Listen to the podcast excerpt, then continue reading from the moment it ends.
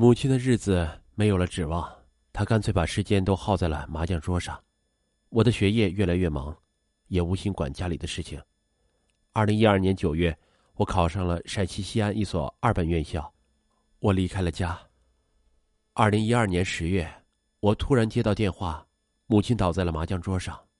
我以最快的速度往家里赶，跟牛打电话来说他吓坏了，跟着幺二零和母亲一起去了医院。这才得知，他得了急性阑尾炎，需要动手术，并且是立即手术。虽是个极小的手术，根牛还是紧张万分，但为了安慰我，他又假装坚强。我赶到医院时，母亲已经从手术室里被推出来了。我和根牛说：“我们换换班。”疲累至极的根牛才趴在母亲的床边，我睡着了。睡着后，他一只手还紧紧的拉着母亲的手，我心里深深的叹了一口气。他是在意母亲的，真的在意，可母亲却没有用真心待他。母亲醒来后，看到跟牛拉着自己，又看看我，他悄悄的抽回手。跟牛一下子惊醒了，看到母亲，他高兴的像个孩子。你终于醒了，哎，吓死我了。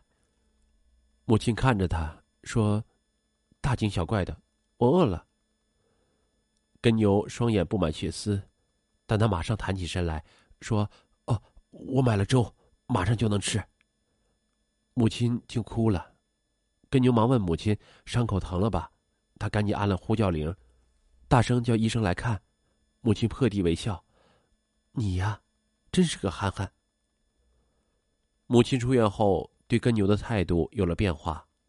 据说，跟牛下班回家后，能吃上母亲亲手做的热乎饭了。跟牛关心的问他是否耽误牌局，母亲笑笑：“有啥好去的？以后啊，我少去点谁也没有想到，这个被母亲遗忘了几年的家开始有了温度和笑声。跟牛乐得整天合不拢嘴，有事没事还嘴里哼着不成曲的小曲儿。曾想早点考学离开家的我，也愿意回家了。一有空，我就坐火车回去看他们。每当跟牛唱着小曲儿，母亲会嗔怪的说：“哎呀，别唱了，可难听了。”跟牛憨厚的嘿嘿一笑：“呃，我心里高兴。”转眼，跟牛和母亲也结婚好些年了，二人一直没有怀上自己的孩子。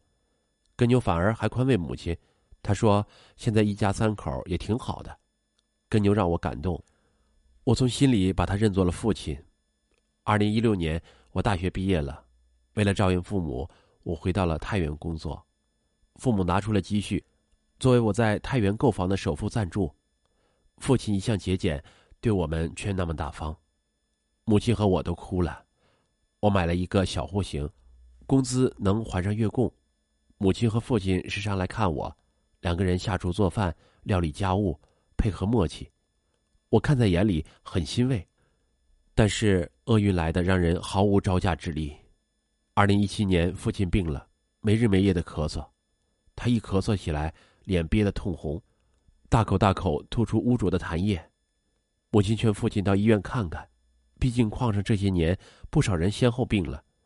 他满不在乎的说：“呃看什么？我的病我知道。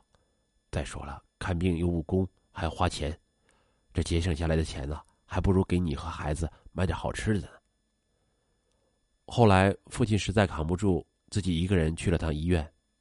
他说：“医生说了，没啥大毛病，就是常年累月在煤矿干活，吸进的粉尘太多了，引起肺上的毛病，吃点药就行。”但吃了药的父亲还是没日没夜的咳嗽。